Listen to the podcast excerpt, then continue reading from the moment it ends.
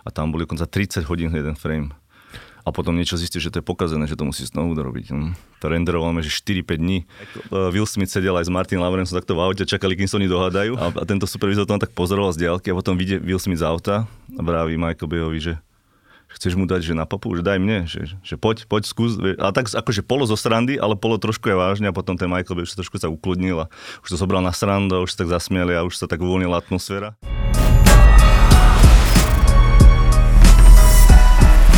Vítajte pri sledovaní ďalšej epizódy NerudaCastu. Stále vysielame zo štúdia Podcaster, takže aj vy chcete vysielať a šíriť nejaké dobré myšlienky, idey a nápady do sveta, tak aj vy si môžete prenajať toto štúdio na www.podcaster.sk a popri tom alebo potom 5 bullet bourbon. To je neplatená reklama, ten proste mám rád. A ja som už rád, že môžem dneska privítať veľmi takého zvláštneho hostia, unikátneho, že Slováci máme vôbec takúto osobnosť. Ja som hrozne rád, že môžem privítať Vlada Valoviča. Ahoj. Čau, ďakujem za pozvanie. Vlado Valovič je tvorca vizuálnych efektov do filmov, ak to hodím správne. Presne tak. A takisto vlastne zakladateľ školy Kompozitív Plus, no. Tak to číta plus? Kompozitív Plus je iba to naše pridané, že my sme pozitívni, to je naše logo plusko. A čo je tak akože také... jak sa hovorí, pepš na tej tvojej kariére, tak je, že si vlastne bol súčasťou veľkého tímu, ktorý získal Oscara za vizuálne efekty. Je tomu tak? Áno, okrem iného. Hej. A takisto BAFTA, cenu BAFTA britskú. Áno, ale vlastne viac, tý BAFTA bolo viac. Tam bola aj za Harry Pottera BAFTA, za Gravity, čo spomína, že Oscar aj BAFTA bola za Gravity 2012-13. Vlastne 13-14, tak. A, no a ešte nejaké vesceny, možno také rôzne srandy. Ty si robil na strašne veľkom množstve filmov, že? To bolo no, presne, ako hovoríš, Harry Potter, Gravity, potom Terminator. Nový, áno. Starstve Galaxie 1, 2. Guardians of the Galaxy, presne. Také, čo môžeme poznať ešte, no, aké by si imenol. Lincoln, potom Star Trek, posledný, tretí diel. Wow, to sú úplne Star Wars, posledný vlastne tiež, nejakých pár dní. No ten Terminator bol taký ten posledný môj taký najväčší asi highlight, čo si tak cením, tam boli takom pekné zábery. Okrem iné ten John Connor, ktorý tam zomrel, čo je taký trošku, že ten ešte nevidel, lebo on dvojke bol úplne niečo inom, aj celá trojka, štvorka, peťka, potom to zrazu spraví šestku, že alternatívny koniec. Tej dvojky no, vlastne. Hej, no my sme to tam riešili práve tú hlavu, a to, aby sa napodobal, lebo to úplne iným hercom robili a museli sme vymeniať tú hlavu počítačov a to bolo dosť také hladenie. A dokonca mi vymazali 4 zábery také blízka, ako my teraz sedíme za stolom, tak tam boli také zábery, ako on sedí za stolom s tou Sarah Connor s mamou a oni nefungovali, tak ich vymazali radšej, že ich nepoužili. Že... sa proste vystrihli tie scény. No, boli ťažko urobiteľné. Mňa vždy zaujímavé pri tých filmových efektoch, že vlastne ako sa to robí, že si hovorím, že tak toto je, ja neviem, napríklad nejaké lietadlo, hej, že máte plechy, má nity, máš krabance, krásne sa leskne v svet, ako v nejakom slnečnom svite. Hej. A je úplne dokonalé, že vlastne my ako diváci to považujeme za reálny predmet. A on vlastne je vytvorený vami. Ak to hovorím správne, že... Môže byť aj nami, áno, alebo môže byť reálne. Tak... Ale akože keď to, čo robíš, hej, ty, že sa vytvorí takýto model a on potom sa nejak pohybuje v tom filme, vybuchne, kadečo. Že to, jak to vzniká, že vy ste... Jak niekto dokáže vyrobiť v počítači tak dokonalý vlastne objekt? Tak tam je strašne veľa tých fáz. Ja robím ten compositing, ktorý je tá posledná fáza. A keď sa konkrétne baví o tomto lietadle napríklad, tak je to, že najprv sa musí dať idea toho záberu. To znamená, že buď sa natočí nejaký záber, kde nebude nič, a len si tam predstavujeme, že tak tuto asi sa zmestí to lietadlo a bude sa to pohybovať zľava doprava. Čiže preletí medzi budovami, čiže hej, ten kameraman musí mať predstavu, že tam ako keby vidí to lietadlo, čiže tú kompozíciu robí tak, že tam niečo bude, čiže tá kompozícia môže vyzerať zle natočené, ale keď sa to tam vloží, tak to začne fungovať práve v tej tretiny a takéto veci. Čiže jednoducho počíta s tým, že sa tam niečo vloží a presne kde to bude. Čiže to je jedna možnosť, alebo to je počítačovo generované aj to pozadie. Potom sa tam začne diať taká vec, že hej, môže byť modeling, ktorý začne modelovať každý jeden ten diel. Závisí, ako to je detailné, či to má byť zblízka záber, či to má byť z diaľky. Potom tie textúry, ako si hovoril, detailné, potom ten materiál, to sa volá, že shader. A to robí niekto, že niekto kreslí každý nitík? Áno, to sa aj kreslí. Sú aj procedurálne spôsoby také automatizované rôzne, že sú programy, ktoré to celkom vedia zrýchliť. Aha. Že dám poviem, že toto je krídlo, ono mi tam na každú hranu tej geometrie začne robiť škrabance, že ošucháva to na hranách a ja tam potom maskový iba, že rozbijem to, že tuto to bude menej, tuto viac. A takýmito spôsobmi sa to už dneska dá, keď sa to muselo malovať. Teraz je to už ako hodne ľahšie urobenie.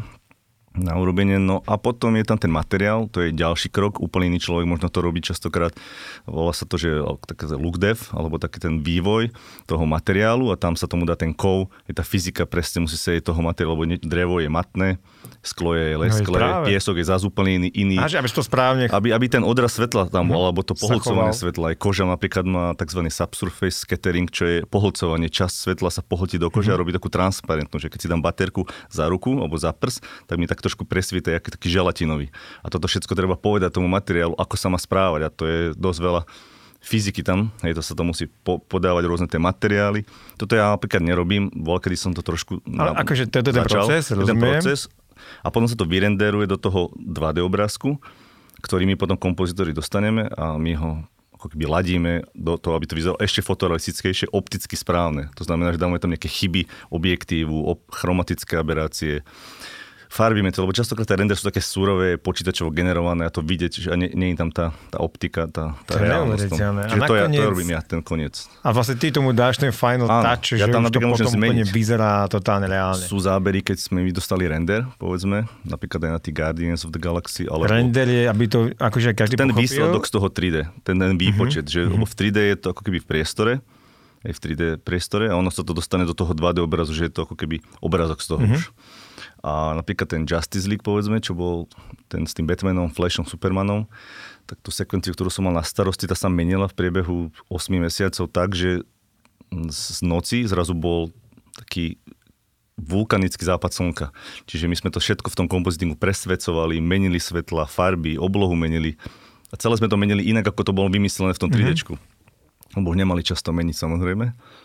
Čiže to je tiež kompoziting aj o tomto, že presvedcujeme veci, meníme svetlo. Čiže toto je ten, aby to už úplne to realistický, totálne, že už tomu úplne uvedím, keď sa na to poznám ako divák, že to je ono. Konkrétne ten Justice League uveriteľný veľmi nebol, ale nie, pretože by sme my to nevedeli, ale je to na úkor času, keď si niekto vymyslí také tie bojové scény, kde sa zabíjajú lietajúci paradímoni alebo transformery s krídlami a potom tam má letieť Aquaman s vidlami a Flash tam letí a Superman, to je veľmi ťažko urobiteľné. Strávili by sme na tom mesiace, možno aj roky, aby to bolo že top a obzvlášť, keď sa to ešte mení. A keď tam ten čas potom bere, to menenie. Takže vám to príde neuveriť, ešte nedostatočne. No to není dobre urobené, ten Justice League je fakt zlý a to aj veľa ľudí kritizovalo. To som nevedel, sa priznám, ale nejaké čumuhy som videl v nejakom teaseri, čo som videl, že nejaká tvoja tvorba, to bolo také strašne akože sci-fi hodne a celé v takých plameňoch, ohňoch lietali a taká oranžová obloha tam bola, to je ono? Áno, taká červeno-vulkanická, áno, to bol ten Justice League. Teda mne to prišlo celkom dobre. To som práve vymýšľal, lebo tá sekvencia nebola určená, že aká má byť. A tam sa stalo to, že ona bola byť nočná. Ten Zack Snyder, ktorý to pôvodne režiroval, tak musel odstúpiť od filmu, sa mu stala tragická udalosť v rodine. A zrazu prišiel iný režisér a produkcia to využila, tú zmenu režiséra na to, aby si presadila svoje vlastné veci. A začali vymýšľať, že poďme to spraviť ako Marvel, lebo Marvel má predaje, mali Avengers, mali všetko také farebné, kriklavé, také cool, pre deti možno, alebo pre tých mladších. A ten DC svet, ten Batman, Superman, bol také temnejšie. Ale ono to je dobré, že podľa mňa, že to je temné. A oni to chceli spraviť akože Marvelovské, to je proste jasné z toho. Ale na to nebolo ani natočené, to nebolo tak, aby to tak mohlo byť. A nebolo ani na to priestor, ani časový, ani finančný, podľa mňa. A vzniklo z toho mačko pes. Tak to začali, že skús spraviť z tej ulice nočnej, skús spraviť takú zahmlenú, taký neskorý po obede, potom rôzne západ slnka a tak ďalej. A kto ti to vlastne hovorí? Ty hovoríš priamo s režisérom, alebo máš nejakého supervízora? Supervízor vizuálnych efektov. To je ten najvyšší za štúdio, ktorý komunikuje buď s VFX supervízorom tam na ich strane klientskej, alebo je to ten náš už priamo aj ten klientský zároveň v jednej osobe. To závisí podľa veľkosti projektu. A potom oni sú tam producenti a režisér. A závisí, kto má aké slovo. Niekedy má producent viac, niekedy režisér viac slov. A napríklad pri tom Guardians of Galaxy tam sa robil čo? To je taký film známy, čo sme vedeli všetci asi? Na tej jednotke som robil najviac asi ten útek z väznice Kyln, kde oni prídu, ich zoberú do toho väzenia, tam takými putami svietiacimi idú, tak tam mám niektoré scény, ako idú aj tými mrežami, s tým Grootom a Rocketom. Tam som väčšinou integroval Groota a Rocketa z 90%. Potom tam... A že čo si mám predtým predstaviť, že oni teda vzniká kráčajú? Natočený záber troch hercov, Gamora, herečka, ten Star-Lord a ten strážca. A za nimi a pred ňu sme vkladali toho toho Mývala, toho Rocketa a potom toho Groota veľkého, ktorý tam... Ono to bolo natočené práve presne Groot. Tak, že tam bola taká medzera, že sa tam zmestí. To je na to samozrejme vymyslené. Že to už dopredu sa na to presne myslí. To, čo som hovoril. Ja to nemôžem natočiť, že traja za sebou bez medzere a potom tam chcú vložiť nejakú postavu. To by nešlo. By som musel retušovať tú jednu osobu. A oni tak kráčajú nejakým zeleným prostredím? Nie. Potom... Hento konkrétne bolo natočené presne tak, ako to je. Tam sa nemenilo pozadie nič. Čiže to bolo prepáčovať nejaké kulisy? To bol taký tunel. To bol taký tunel, také zábery. A oni reálne v ňom kráčali. Také neóny, svetlá pekné. A teraz oni ti dajú tie zábery. A keď si tak chcem predstaviť. Je takto záber, že dávno vymyslený, čo tam bude, dávno je rozmiestnené, ako to bude a niekto to vyrenderoval, dal mi tie vrstvy a som ich spojil. Tie niektoré zábery boli pomerne rýchlo, že spravil za 2 dní, za 3 dní. Čiže keď sa tak po minút predstavil, že si tam vlastne vložil tie postavičky. Áno, vložil a integroval, lebo on je taký surový. Povedzme, že ten nátočený záber je taký pekný, že rozostrené popredie, potom oni sú ostri, potom zase rozmazané. A ja mal tam tie gorálovy, taký modrý puta. No ale ja dostanem ten počítačový taký strašne super počítačový. A ja to musím zrazu tam dať, aby tam zanikol, že to vyzerá to, keby to bolo natočené tou kamerou. To znamená, tá rozostrenosť na tých rukách musí sedieť v tej hĺbke. Rovnako tam ostrý, kde je ostré kamere, a zase rozmazané, kde je rozmazané v kamere. Dá tam tie optické chyby, chromatickú aberáciu, vinetáciu a tak ďalej. A úplne to dať, že to vyzerá ako jedné čiernu mečnúť, že tá čierna, ona je vlastne, keď sa fotí alebo točí, je tam nejaký, že biela je rovnaká, čierna je rovnaká. Alebo sa ústupuje ako keby v hĺbke, že potom sa uberá trošku z čiernej. Čím je ďalej, tak tým je nejaký svetlejšie, ale ten tón tej čiernej je stále skoro ten istý. Takže keď napríklad herec má čierne tričko, tak to musí sedieť. Ale každá čierna má nejaký odtieň. Že ona nie je že super čierna, že 000, ako keby digitálne, ale ona má nejaký odtieň. A ten odtieň treba trafiť, je možno svetlejšie, ak je napríklad 10 metrov za ním, že tá hĺbka toho priestoru, že sa tam nejaká atmosféra prejaví, ale ináč ten odtieň väčšinou býva rovnaký. A ja tomu rozumiem správne, že vlastne ten kompoziting, to čo to robí, že to, že teraz on kráča, ten Groot, alebo ten Mýval a oni pre niečo rozprávajú, tak ty im nepohybuješ ústami. Nie, to už je dávno urobené, to je naanimované. Ty dostaneš takých presne nasvietené, áno, to je už komplet obrázok. Ale ty robíš dokonale, aby oni proste vyzerali perfektne. Ja to farbím, ja tam robím tú interakciu možno nejakú, že možno nejaké iskry, keď majú niečo sa stať, alebo farbu toho tieňa na zemi, lebo ten tieň musí vyzerať presne ako ten ich tieň. To znamená, že tam, kde sa dotýka, že tu máš prst, tu je nejaká tmavosť a tu je nejaká tmavosť, iný rozmaz toho tieňa. A to všetko musíš napodobniť, aby keď si pozrel jej tieň a jeho tieň, nevidel si rozdiel. Hej. To musíš byť strašne detailista, že? Ty to musíš vedieť. Je to dobre, keď fotí človek, tak to strašne pomáha pochopiť tú fotku. To je, lebo to nás je ako keby fotka, samozrejme, že optické, že musíš tomu, že sa pozrieť na záber a nefunguje. To musíš vedieť, prečo nefunguje, nie že nefunguje, lebo to vie každý povedať, že a toto vyzerá divne, ale že prečo? A to už nevie veľa ľudí. Musíš byť takto umelec vyslovene, že ako... Je to svojím spôsobom umenie, trošku je technické, trošku je umelecké. Je to taký mix vecí, no. Preto ma to baví práve, že to je taký... Nie je to super technické, lebo to ja nie som nejaký taký programátor, ale nie je to ani super umelecké zase. Je taký mix...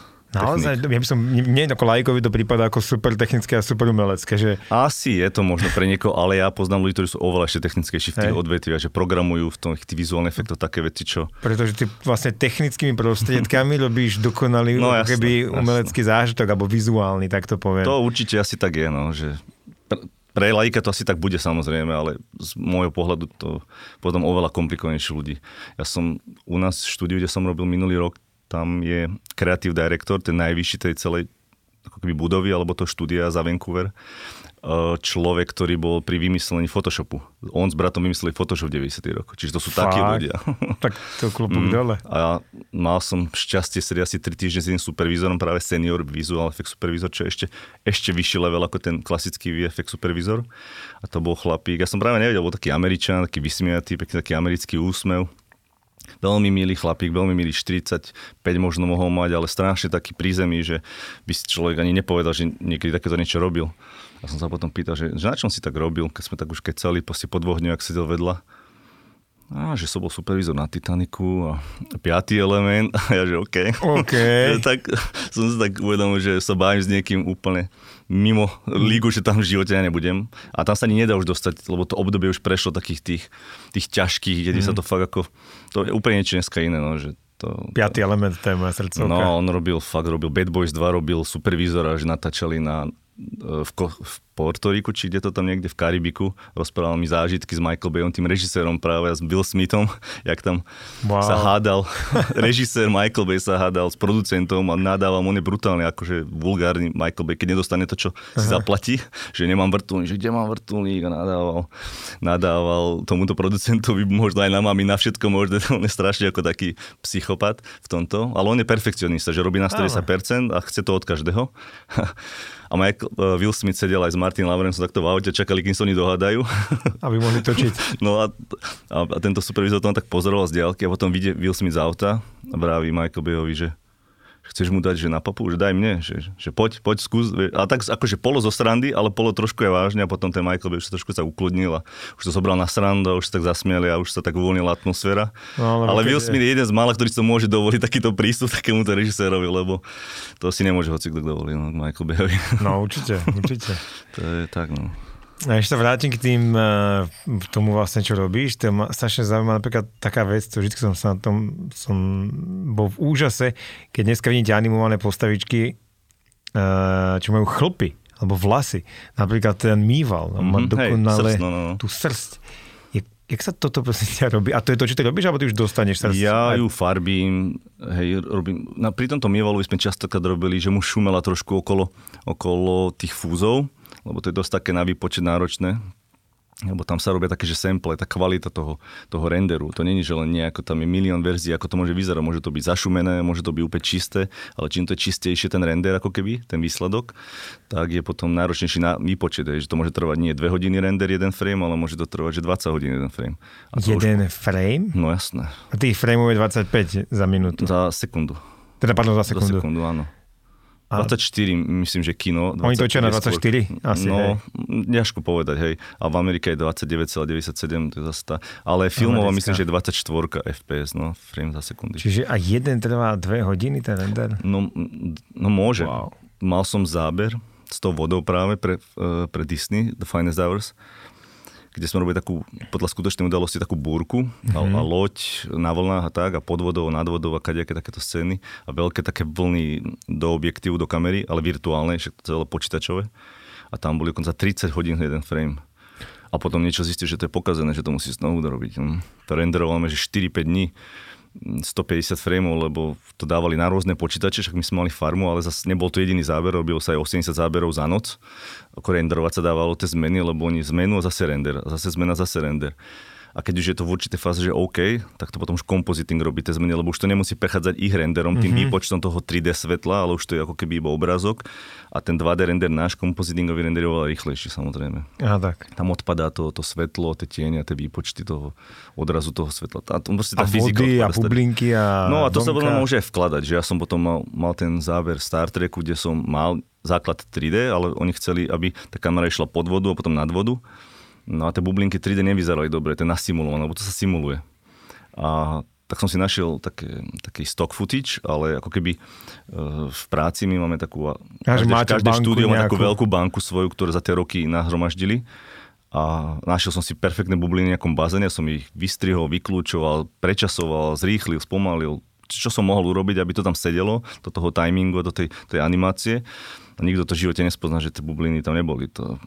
Ale to je práve tak, ti 20-30 verzií to ladíš, kým ti povie supervisor, že OK, finál, posielame. To je to, čo chceš počuť ako kompozitor, že posielame klientovi. A ty napríklad, že koľko trvá, ja neviem, poviem príklad, že 10-sekundová scéna vlastne. Prvýkrát kráčali tí Guardians of Galaxy po tej chodbe, to bolo koľko asi? Tak kompoziting tam bol trošku menej, tam bolo... Ja som to integroval a tam bolo, že dal som iba, vymaskoval som ich predu, alebo to som masku možno aj dostal z nejakého iného oddelenia. Ja som ho tam vložil, hej, zapustil som tie hrany, aby to proste sedelo, rozmazí a tak ďalej. Dal som tú čiernu naladil a tak ďalej. A tým, že to bol dobrý render, fakt si to dobre pripravili. Oni si na tom natáčaní už pripravili, že také tie chromové gule, oni majú na referenciu, ako sa odráža svetlo, potom nafotia 360 stupňovú mapu, kompletne, hej, takým rybím okom tú miestnosť? Tú miestnosť, presne, kde to bude. Čiže ten tunel v tomto prípade? No a urobia to každej expozícii, že aj stmavené, aj zosvetlené, aby tam bol komplet dynamický rozsah tej scény, ale že komplet, to znamená, že keď to svetlo bude, že začnem stmavovať tú fotku, tak ono stále tam bude vidieť detaily v tom svetle, že nebude prepálené, že zapečená biela, bude detail aj v tieňoch, aj v tých svetlách. A tým pádom ja získam presnú referenciu toho svetla v toho priestoru. A keď spravím správne tie šejdre, to znamená tú kožu jeho, to oblečenie jeho, každá tam má iný parameter, je látka iná, koža alebo iná. Alebo to jeho drevo, ne? Alebo ten grú. To drevo, no, alebo to drevo. Že tam, každé má inú absorbáciu svetla, odraz toho svetla a takéto srandy. Tak toto, keď sa správne spraví a použije sa tá HDR mapa, tak to sedne jednak jedne, lebo ten zdroj svetla je rovnaký, lebo tie svetla budú, oni to dajú na takú gulu a okolo toho a on to vlastne svieti na to a robí to tu isté svetlo. Zjednodušene povedané, samozrejme. Tam sa ešte môžu doplňať svetla, ďalšie pridávne. Čiže tá nejaká scéna, koľko to mohlo trvať, kým oni prešli? No a toto mohlo robiť niekoľko týždňov, lebo tam je animácia, ručná animácia v tomto prípade toho Groota. Ešte pred animáciou je rigging, to je akože rig, to je akoby kostra. To znamená, že oni tú postavu majú v takej základnej polohe s vystretými rukami a tak, že stojí. A tam je tá kostra, že je lepka, kosti, svaly, dokonca to má, aby sa to ohýbalo, to svalstvo, tie ruky, ako sa to má krčiť, lebo ono, keby to neurobili, tak sa to začne tie počítačové úplne inak krčiť. Áno, začne sa prekrývať nejaké polia. Takže oni tam nadstavia, aká je tá intenzita toho krčenia každého toho svalu, že tu je silnejšie, tu je slabšie a tak ďalej. Jednoducho tým vedia fakt anatómiu a každého zvierate, títo rigery, alebo aj animátori častokrát. A potom sa to animuje. A sa aj vymýšľajú, v prípade teda konkrétne stromu, ako je ten Groot, že museli sa vlastne... Tam to vymýšľali, tam bola taká sranda, že my sme mali k týmto záberom ku Guardians, ešte doplním, že my sme mali zábery také pomocné, čo nám ale dosť pomohli, že bol úplne ten istý take, ako keby toho záberu, že ako keby tá scéna, že rovnako idú, ale miesto toho medzery pre tých dvoch počítačových postavičky, tam bol tam taký chlapík s krčeným modrom, ktorý prezentoval toho Rocketa a potom tam bol zase ten Groot, ktorý mal nejaký komparzista alebo kto podobný. A mal takú drevenú dosku toho Groota na hlave, aby bol zase vyšší, aby to celé tu kompozične vedel už ten kameraman si to predstaviť, áno, jasné. Aby potom nesítil, že má odrezanú hlavu, keby to zle ako keby nadstaviť. Takže on to takto mal, ale to bol len referenčný. Potom oni to natočili znovu bez nich a potom natočili ešte jednu verziu. Neviem, či by som mal hovoriť, ale je to asi jedno už dneska, no. Že mali verziu takú s plíšakom. Že normálne chodil chlapík a takto s plíšovým Rocketom, s tým Mývalom, kde to potom bolo super pre nás na referenciu toho sveta, že ja som presne vedel, že tá šedá jeho kožušina, i keď plíšová, že tuto sa odráža, tuto žlté, tuto zase biele trošku, tuto je to viac také, že som presne vedel, ako to je, aké to je ten lighter, ten, čo svieti, neurobil presne, tak ja som si to potom doladil ešte v tom kompozitingu podľa tie referencie, ako oni natočili. Ako neskutočné. Ale to nerobí každý takéto super prípravné projekty, že niekedy tam dajú iba toto a vymyslí. Toto bolo super prípravné. To je neuveriteľné. Vieš si predstaviť, že ak tí herci, to musí byť náročné hrať, vcítiť sa do role nejaké, ktorú hrám, že sa deje v tom príbehu. Keď kráčam, tu ste boli aspoň v tuneli, niekedy po zelenom, a chodia tam s príšakmi. A musí sa pozerať do hora na príšeru, ktorá tam neexistuje, vystrašenie. A vedľa mňa stojí chlapík s doskou na hlave. Ale ja sa musím správať, akože tam je, je to môj priateľ. Jasné. To musí byť neuveriteľné. A keď sa bijú, ja som mal aj také scény, kde sa bili s virtuálnou postavou. To znamená, že sa bil s niekým, kto tam není a potom sa vkladá. My tam musíme tie ruky cez ruky tam premaskovať, aby to tam sedelo. Aha, že keď zaň a keď to náhodou zle natočia a tá ruka tam, že není dosť medzera, čiže ja to tam dám, ale viem, že nefunguje to tam, lebo nebolo to tam prispôsobené na tú medzeru, že on má väčšiu ruku, ak tá medzera tam je. Niekedy my tam také veci potom vidíme, detaily, čo si ľudia možno nevšimne. Opravovať.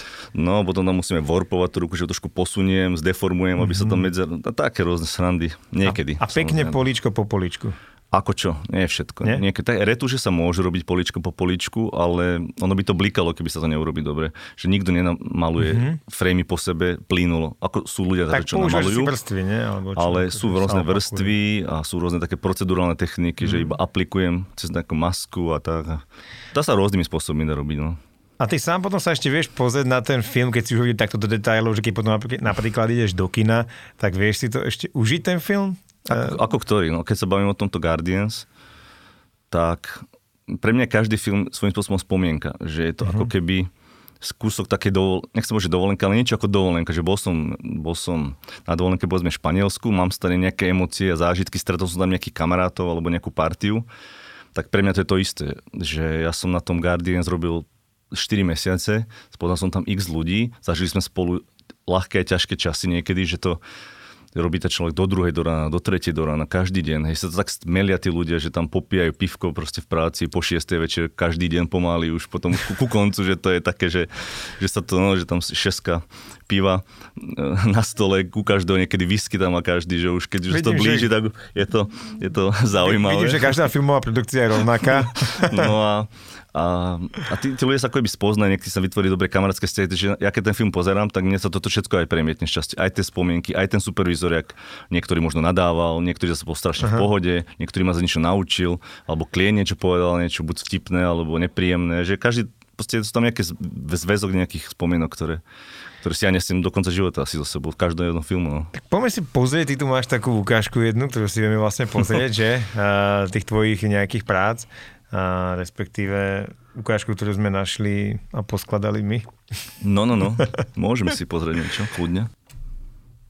Takže toto sú všetko veci, na akých ty pracuješ, že? Konkrétne vlastne filmy, na ktorých si robil, čo sme ponachádzali, všelijaké zábery. Rôznych, no. Tak tých záberov boli tisícky už. Toto je konkrétne ten film, o ktorom sa bavili, že? Čo by sa zdal nedokonalý. No určite nie. Tam napríklad bol problém so Supermanom, niektoré scény sme nerobili my u nás v štúdiu, ale bol tam, že mal deformovanú tvár, toto je z Terminátora. Tam tá ruka ináč je jedno z najlepších záberov, na ten som najviac hrdý, tá rozpadajúca lávová ruka. To je... A to si robila ty?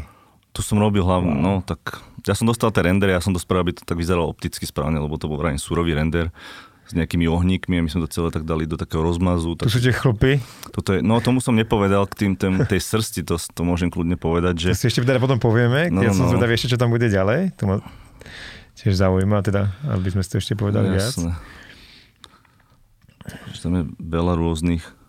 Toto je skyscraper, ten mrakodrap s rokom, to je celé na zelenom pozadí natáčané. Wow. A z rôznych, asi 12 záberov, jeden záber zložený z rôznych tých ako keby akcií a dávalo sa to na také virtuálne displeje. Toto je ten záber s vodou? Toto je Star Trek s vodou, ale z inou vodou. Tu sú tie bubliny, ktoré robí, sú z tých elementov natočených na čiernom pozadí, respektíve v bazéne. Toto je zase z tej Huntsman, čo bol ten druhý diel Snehulienky, ten nový taký, že tam sa vymenial les, zlatá rieka sa to robila, toto je celé urobené, že z fotky a 3D ten chlapík, tam sa retušoval chlapík zase iný modrý, ktorý tam ležal najprv a tie listie sa tam muselo dávať, tam ten Baby Groot, tu sa robili čierne oči a tie antenky z tej mantis, no. A toto je ten, toto čo je som rával, ten tunel práve s tými putami. A takto je ďalší zase záber. A to bol skvelé natočené okrem nich dvoch, no, že tam boli vlastne. A tu tiež sa vkladali balón, tu sa robil ten počítačový, ten hoverbot a výbuch a prestrih do toho druhého cez explóziu. A toto je tiež iba vkladaný on a displej, že displej tam neboli tie grafiky. Tam bol niečo zelené, že? Tam bol iba taký vypnutý displej to bol. No, toto je celé počítačovo generované, tento, že to je, tam nie je nič natočené. Všetko je počítač. No, toto je iba on tam zase so zbraňou, opitý, keď bol. To bolo tiež zaujímavé, že spravili opitého Mývala, on fakt vyzeral opitý, no, že to bolo... Perfektné, že? A toto je tá voda práve pre Disneyho podľa skutočnej udalosti, že v 50. rokoch minulého storočia havaroval tanker, sa rozpolil na poli a to loď ho sa rozhodla aj zachrániť a išli proti vlnám, to bola najväčšia búrka na východnom pobreží dovtedy a možno aj odvtedy. A oni išli normálne proti vlnám a toto už vlastne koniec a tam už tá búrka končí tie vlny. A to boli obrovské vlny, proti ktorým oni takto išli. Wow. No a tak sa to fakt stalo. A dokonca tam v tom filme aj nejaké sú zábery s tými, čo tam naozaj boli. Neviem, či iba mená sú tam, alebo tam aj nejaké fotky sú od nich. Toto je pre Spielberga Lincoln. A tak sa to vlastne robí, hej? Lincoln, hej, tam sa vlastne vymenala ľava, práva strana a vkladali sa ten dav tých ľudí, kde sa natočili 3 vrstvy a potom sa to spojilo do jednej. Lebo oni použili v komparzistov, povedzme, že 50, 60 a spravili sme z toho 200, 300 ľudí pocitovo. Že ste ich nakopírovali, namnožili ich. No, najväčší problém bol to maskovanie tých klobúkov, ktoré vyhadzovali. To som si 3 týždne iba maskoval tie klobúky. A menil tam tú farbu, lebo ten klobúk, keď bol cez modrú pozadie, tak on, ako je hnedý klobúk a má to modrá obloha, tak on začne byť taký doružová v tých rozmazoch toho že motion blur, ten pohybový, ten efekt, v rozmaze, ako keby v pohybe. A keď tam dám bielo pozadie na tom mieste, lebo tam bola tá budova, tak zrazu to nesedelo. Aha, že ten rozmaz zrazu musel byť namixovaný ten hnedý klobúk do bieleho. Čiže ten prechod z toho mal byť úplne iný ako keby ten prechod tých farieb. Čiže ja som to musel nanovo vytvárať tie prechody a malovať. To bolo frame po farbe malovanie. A aby to práve neblikalo, že to musel presne ten klobúk držať tú veľkosť a otáčanie a to bolo celkom peklo. Ale také, že treba si takým prejsť, lebo to sú také detailné... ten, len tie klobúky, tú časť som možno robil tak cez dva týždne možno, no. To bolo zaujímavé, ale ako ja som rád za to, lebo to ťa naučí takáto vec, že takýto detail, že potom si človek je presnejší, vie detaily tam vidieť aj dať. Keď toto si robil 2 týždne, koľko vlastne trvá? A potom ten záber ešte asi mesiac, zvyšok, tú budovu farbiť. A to sa stále bavíme len o tom jednom zábere, ktorý sme teraz videli. Boli dva. Oni boli v prestrihu dva, že jeden bol s ľuďmi a druhý bol, ak tam bežia, jeden taký človek beží po tej lúke. A to boli dva veľmi podobné aj uhly, aj zábery. Jeden bol statický, jeden bol v pohybe a tie som ako keby paralelne robil naraz, lebo boli rovnaké takmer. To bolo, že jeden som naladil a potom som aplikoval to isté do toho druhého.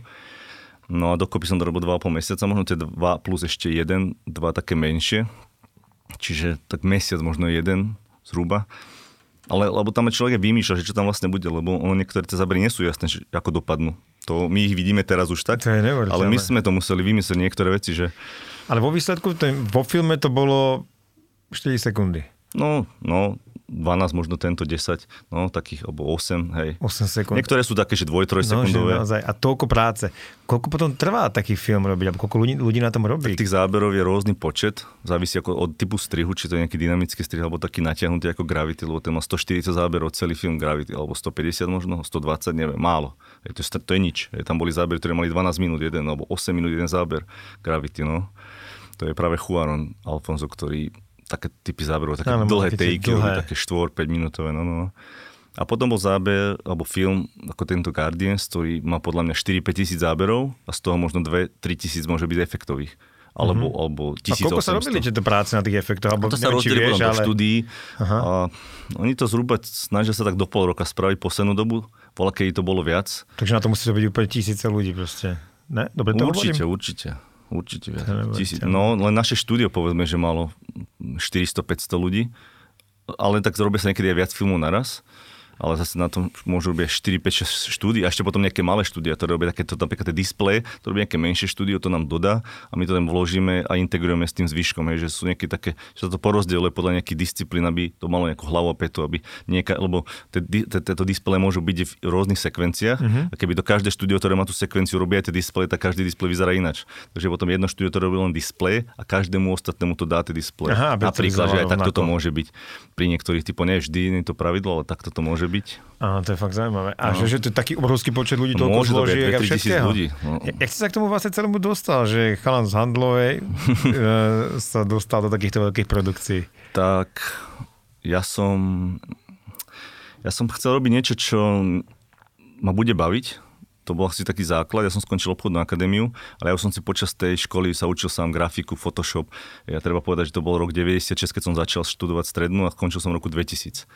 A to znamená, že žiadny internet, počítač mal 32 MB RAM, to je môj prvé písičko, na ktorom som sa učil tie prvé 3D modelovanie a tak, a Photoshop prvý, je 20 rokov dozadu, to je už viac vlastne. A ja som tak skúšal, lebo ja som si myslel, že tá grafika bude raz akože cool, že bude to treba vedieť na nejaké reklamy, na nejaké plagáty, možno ani ma nenapadlo, že filmy, ja tak maximálne napadlo, že možno raz do marky si nejaké tie loga 3D robia, alebo na takýto spôsob niečo. No a tak som sa toto učil, potom som začal robiť grafika v Bratislave, noviny obchodné, kde som robil aj vektorové logá a zalamovanie tých novín a také. Čiže taká klasická strany. Grafika taká, to volajme dnes? Také, jak sú tie krajské noviny a takéto niečo, tak to chodilo podnikateľom, zadarmo to vtedy chodilo. Ale som nebol s tým, to ma ako nenaplňalo, som vedel, že toto není to, čo by som chcel. Tak musím sa to niečo naučiť nové, iné a to 3Dčko som stále sám doma učil. Stále som ešte ani internet, myslím, doma vtedy nemal nejaký 2002-2003 rok. Tak potom, že niečo vymyslím, tak som, že pojem na školu. Pôvodne som chcel ísť do Austrálie, kde som mal vyhliadnutú takú školu Visual Effects, Visual Arts v Sydney, ale to bolo ďaleko aj drahé, takže musím si do zahraničia niekde inde zase zarobiť, aby som mal na tú školu. Tak som išiel do Anglicka potom, 2005, a tam som začal robiť v hoteli, potom v sklade. A hľadal som spôsob, akým zarobiť alebo našetriť na tú školu, čo bolo nereálne. Čiže klasický Slovák, ktorý odíde do Anglicka vlastne. Ja som chcel len tú školu. Ja som nič nechcel, len školu, aby som sa k tomu dostal, lebo tá škola bola vlastne drahá. A to je nejaká výchrená škola? No v Austrálii, ale ja som potom zistil, keď som tam už asi 3-4-5 mesiacov bol v tom Anglicku, že aj tam sú školy a možno ešte aj lepšie. A že je to v rámci Európskej únie oveľa jednoduchšie byť tu v Európe, ako ísť do Austrálie, kde ešte je oveľa väčší problém s vízami a tak ďalej. Tak som ostal v Anglicku, teda mal som tam hlavne rodinu a tak, nejakú už. Nebol som tam hlavne ani sám. Tak ja som to bol aj oveľa bližšie, že hodina domov let alebo 2 hodiny. Čiže som si našiel školu v Londýne a tam som potom zobral neskôr úver a išiel som na tú školu v Londýne. A to bola aká škola? To bola londýnska škola Escape Studios, kde som chodil pol roka.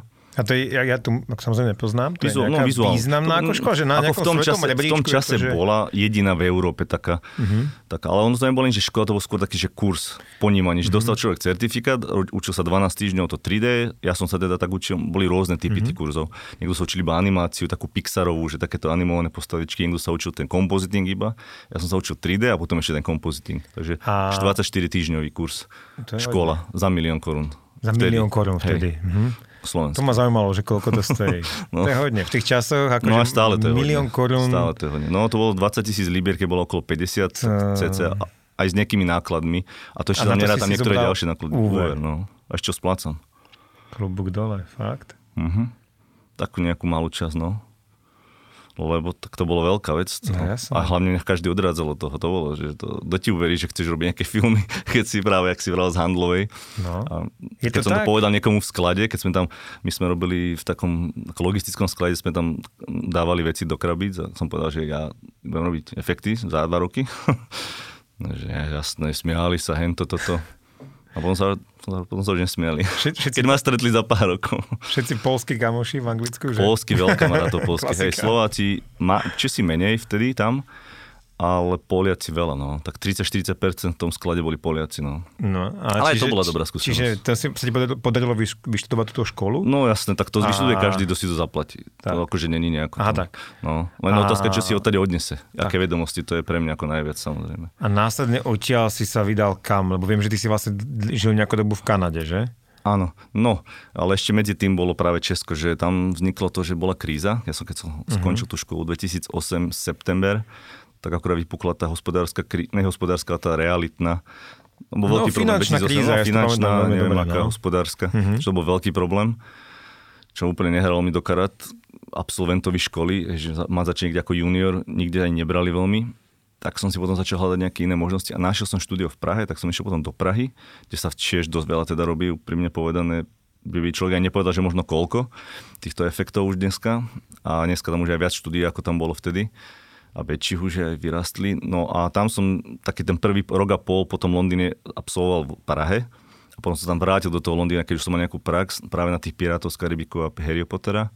A napríklad to sú také známe filmy. Čo si napríklad robil Harry Potterovi? Harry Potterovi? To určite každý videl. Tam som robil posledný diel 8. Hej, to je tá 7Bčko, možno sa to dá nazvať niekoho. Tam som robil scénu tú horiacu v tej knižnici, keď zachraňujú Malfoja. Tam som mal na tej metle scény niektoré, kde on podáva ruku a on vlastne prelietajú okolo neho a tam mu tú ruku podáva, tak tam asi mám 2 alebo 3 zábery a potom, keď zomre Voldemort, 2 zábery jeho, vlastne tie boli moje. Ale tiež vlastne tie zábery niektoré začal niekto iný a ja som niečo dokončil, potom zase niektoré zase ja som začal a niekto iný dokončil, že je to také privlastňujúce. A to bol taký prvý veľký film hollywoodsky, na ktorom si robil? No Piráti boli. Alebo oni boli prví. Piráti boli najväčší a najdlhšie som tam robil asi 7 mesiacov na Pirátov, 6 a Harry Potter asi mesiac. A aké to bolo, že vlastne som ja dobrý pocit, ne? Keď to si zaujímavé, no. Že mal robil som aj americké, v Prahe sa robili americké, napríklad Season of the Witch, Nicolasom Cageom a také, ale nebolo to tak veľké, hej, že Piráti z Karibiku bol prvý miliardový film môj. Ktorý zarobil £1 000 000. Nie teda. Aha, ja, že ty si zarobil za neviem. To by som boli všetci závodili. Čudné, strašné, že ten úver stále spláca, že? No, ale o to nejde, ja som ten úver potom nejako prestal riešiť, lebo som iné veci potom riešil a furt je niečo, čo. Ale že mal si takéto investovať? Jak to poviem, takúto vnútornú nejakú radosť, keď si robil na tom prvom veľkom hollywoodskom filme? Piráti boli zaujímaví tým, že boli aj hlavne stereo. Že to bolo ako keby pre 3D kino. To znamená, že to ešte komplikovanejšie, ako sme sa celé toto bavili, lebo to sa robí pre 2 oči. To znamená, všetko je 2-krát natočené s jemným posunom. Na 2 kamerách? Na 2 kamerách, ktoré ale nie sú rovnaké, že sú jemne trošku farebne iné. To sa musí zladiť k sebe, boli úplne rovnaké farebne, lebo neexistujú 2 kamery, ktoré by boli rovnaké. Hej, totožné 100%. A potom sa tie generované efekty robia pre tie 2 oči a musí to úplne sedieť, aby to neťahalo a nebola hlava z toho. Takže tam nesmú byť žiadne chyby, lebo to potom tá ľudská hlava ako keby cíti. Áno. Takže to bol môj prvý, môže to byť, keď je niečo tam zle urobené, keď sa tam napríklad, že vy, lebo ten 3D efekt je tak urobený, že tie dve oči, že niečo je viac posunuté a niečo je bližšie v tom 3D, že tam je tá paralaxa sa to volá. A keď to je zle trošku urobené, alebo ja to dám opticky, že sem, ale v tom 3D priestore som to dal, že to tam nesedí, tak vtedy môžu byť. A tam je rôzne veľa spôsobov. Mohol by to byť jeden z dôvodov, prečo jasné, je to nepríjemné. No čiže to je takto. No a to bol taký ten veľká, myslím, aj taký špeciálny monitor, kde sme to pozerali s tými 3D okuliármi, aby sme si to vedeli, potom sme išli na ten vlastný, kde sme to zase nemali a sme to tam ladili, potom sme si to pozerali na tom druhom monitore a chodili sme každý deň do tých malých kín, my tam máme vlastné kína, ktoré tam sa zhasne, tam je ten supervízor, alebo ešte dvaja supervízory, ja a producent s laptopom, ktorý povie, Vladimír, tu má záber. A on tam sedí, on si takto púšte dookola, 5 sekúnd takto.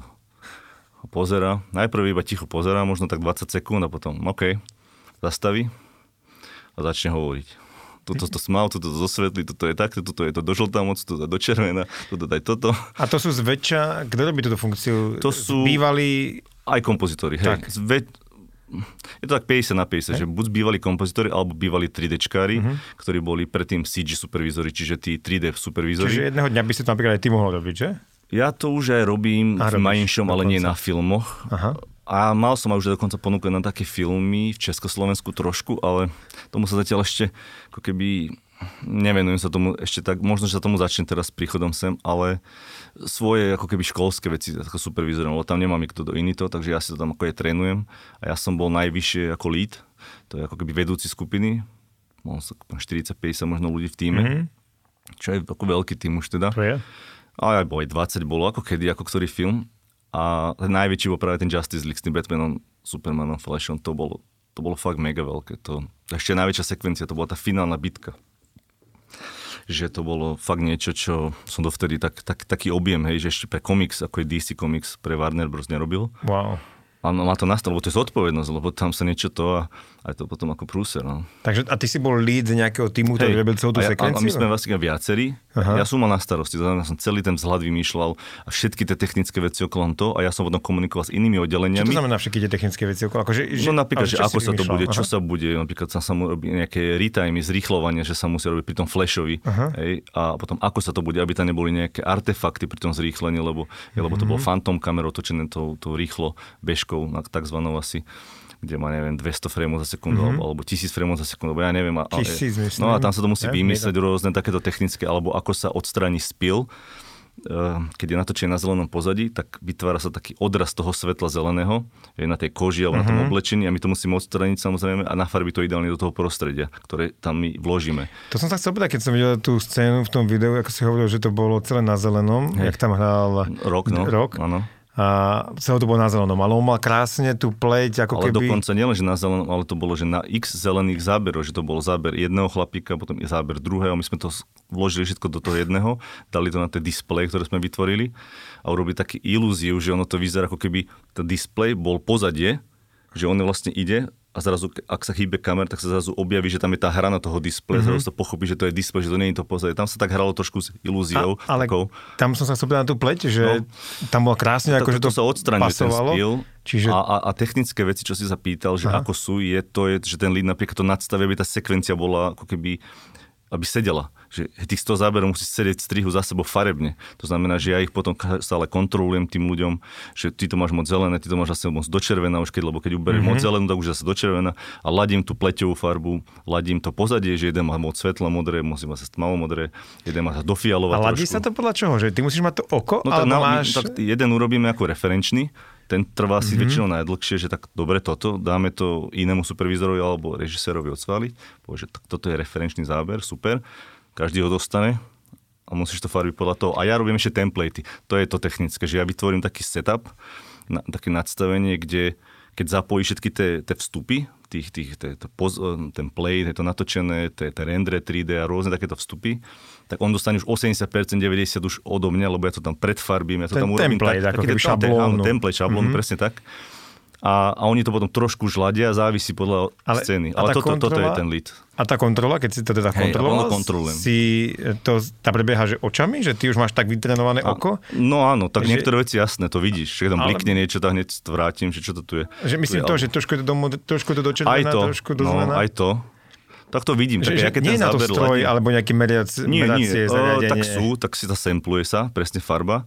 Ale to už je tá posledná varianta, keď by som neveril, alebo on mi neveril, tak mu to dokážem takýmto spôsobom. Akože vo Photoshope si zaberiem pipetku a odmerám si farbu? Áno, je to také, ale ja to viem aj spriemerovať, že spriem taký štvorec nejakého sample, také paternu a ten mi vlastne urobí priemer tých farieb, že to je nejaká obloha.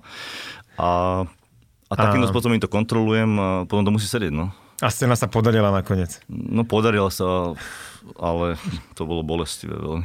Koľko ste to robili? A teraz ten, ktorý? Ten s tým Rocket? Nie, tú scénu, že si bol team lead v Justice League, áno. Ja som robil, na obidvo som bol lead, ale ten Justice League... Lebo to si už to bola záverečná scéna, tak to bolo asi náročnejšie. No, bolo to... Ono sa to menilo, preto to bolo ešte náročnejšie. A robilo sa to od marca do asi októbra. Od marca do októbra, pomerne intenzívne leto vtedy bolo. A vidíš, keď o tom hovoríš, tak to ma tak zaujímavé. Ako strážia nejak oni, aby to od vás neunikalo? Nejaké... No jasné. My tam nemáme internet. Ako keby priamo, tam je to odstrihnuté, že je tam virtuálna mašina na internet. To znamená, že my tam nemáme ani harddisky po väčšine. Že vlastne všetko sa ťahá zo serverov, zo sietí. No jasné. A no, že máš tam malý harddisk na operačný systém, myslím. Takýže fakt, že mali a potom na cache, že aby do pamäte sa ti to ukladalo, tak nakešovalo na harddisk, aby to išlo rýchlejšie, ktoré to prehrávanie tých videí, ale nemáme na súbory, to je všetko zo siete ťahané veľkými, akože hrubé. A napríklad oni nejak stráži, aby ste to na telefóne mohli natočiť. No, tak to je zase profesionalita. Za prvé to podpisujeme my NDAčko, že mlčanlivosti, áno.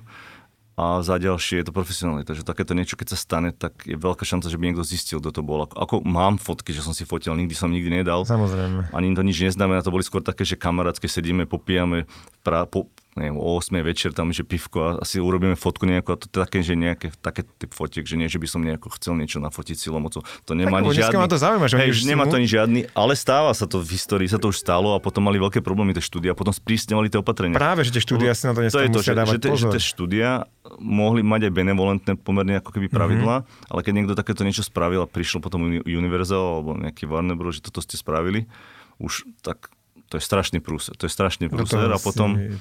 a potom ten, ak aj zistia toho človeka, tak ten už si neškrtne v tom priemysle a hlavne sa sprísňa pre všetkých opatrenia. Ako je to vždycky, keď sa niečo poruší, tak sa sprísňujú opatrenia. To je ako únik nového iPhoneu, keď proste už vidíme kto to iniesol. No niečo podobné, ale toto ako keby kvôli tomuto tým líkom sa to väčšinou nerobí. To skôr, že taká nerozvážnosť, že sa chce pochváliť možno kamarátom a tento potom niekde možno. To skôr ako takéto, skôr nechcené. Nechcený únik. A to bohužiaľ... No, ale väčšinou u nás sa to nikdy nestalo, čo som bol. A ty teraz vlastne máš vlastnú školu, Kompozitív.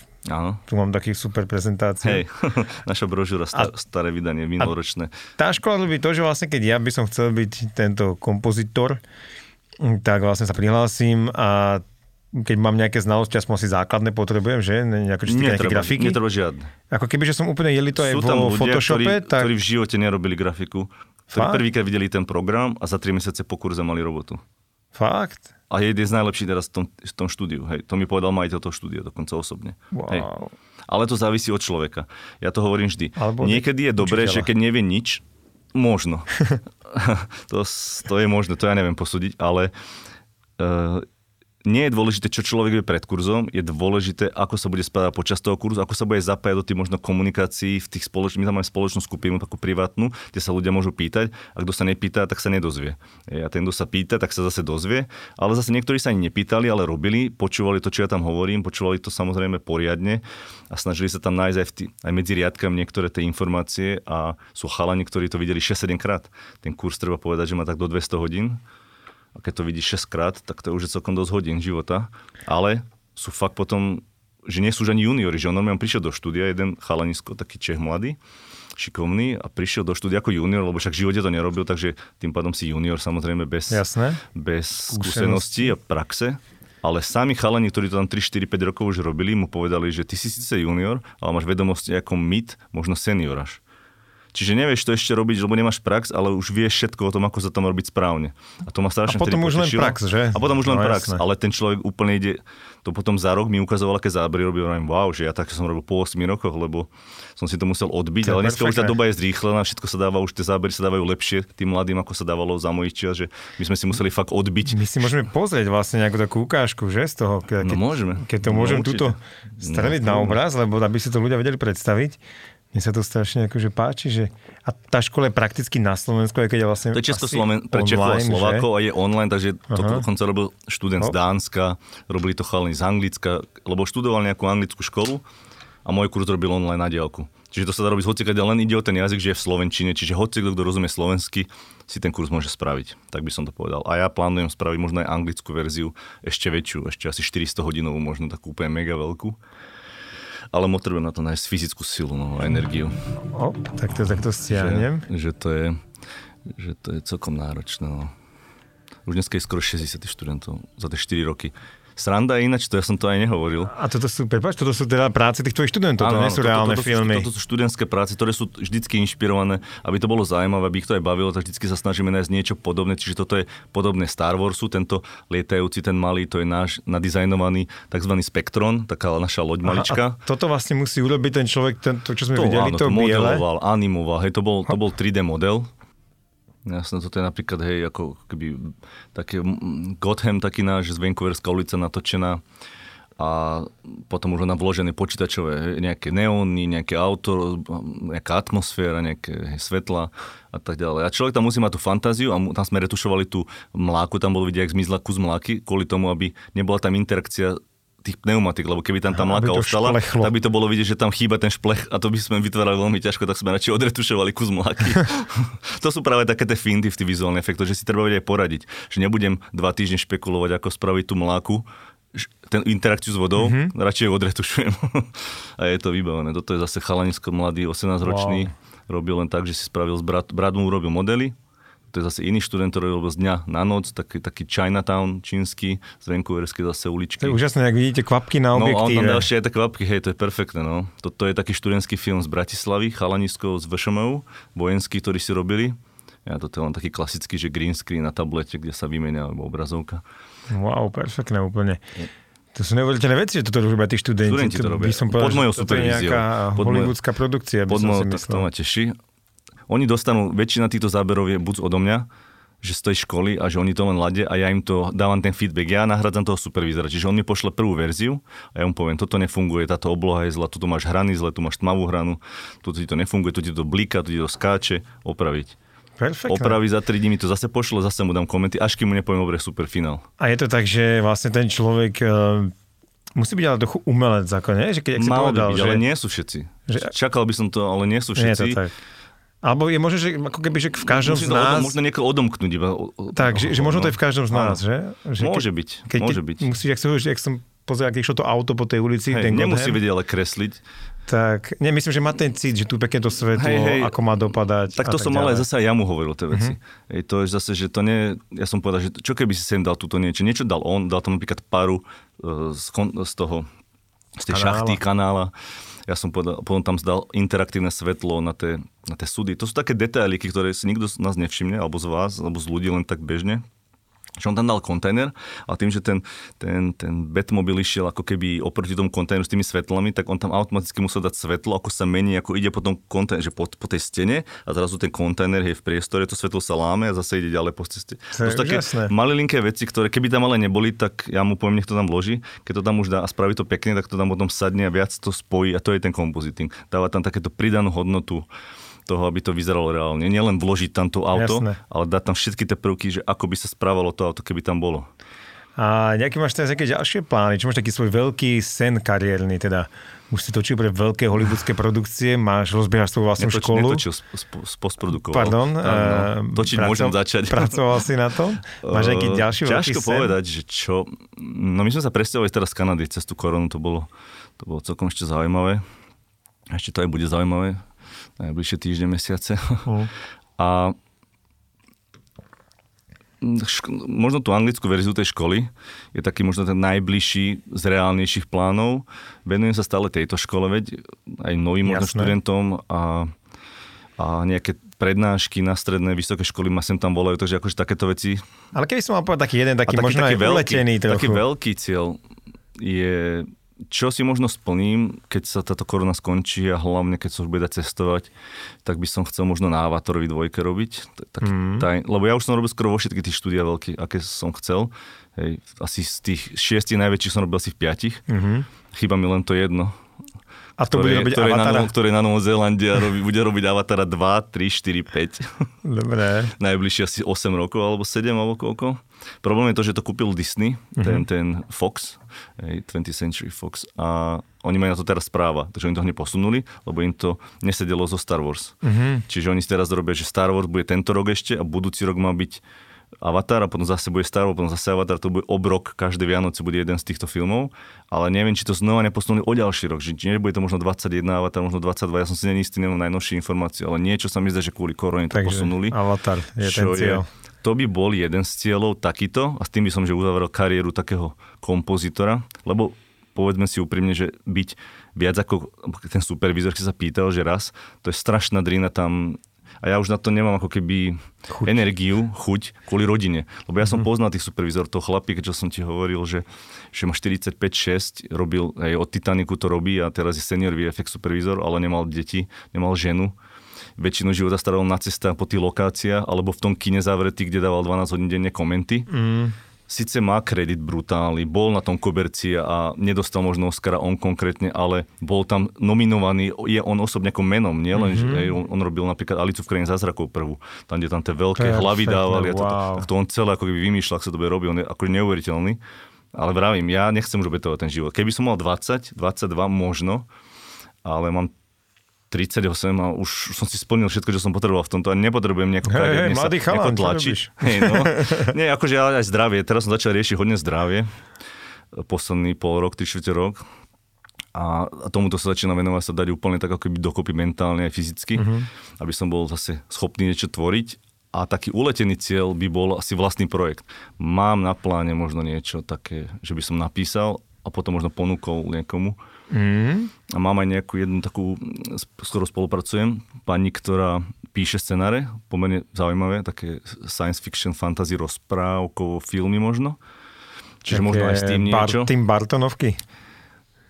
Skôr taký, že Pán prstenov, ale to je veľmi zhruba iba povedané. Nie, to nemá to, ale ten štýl. Taký štýl možno, niečo v tom zmysle, ale má to ďaleko od toho. A je to dosť originálne, by som povedal. Ale ja mám sám jednu takú veľmi zaujímavú predstavu, keby sa mi podarí mať čas na to, že sa venovať takémuto niečomu. Takže niečo svoje. Baví ma práve tvoriť. Preto aj toto ma baví, že ja som si tam vlastne tvoril zábery svoje.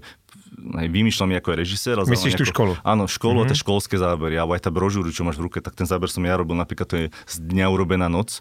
Je taký, ja to volám, že country punk, lebo býva cyberpunk, býva steampunk a toto je môj country punk. To znamená také opustené americké mesto a urobené trošku v neónoch.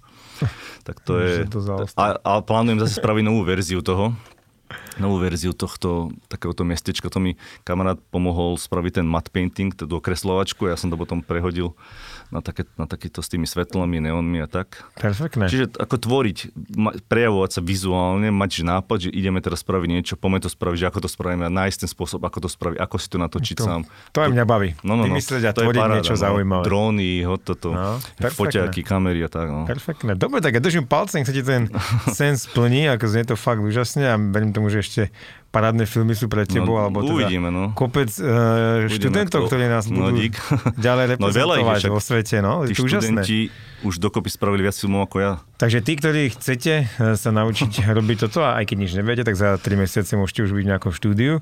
Keď budú tvrdo makať určite taký inak, tak do pol roka, do roka. To je základ. To nie je o tom, že čo vedia pred, je dôležité, čo budú robiť počas toho kurzu a po kurze. Takže ja si tu čítam, že to je kompozitive.com.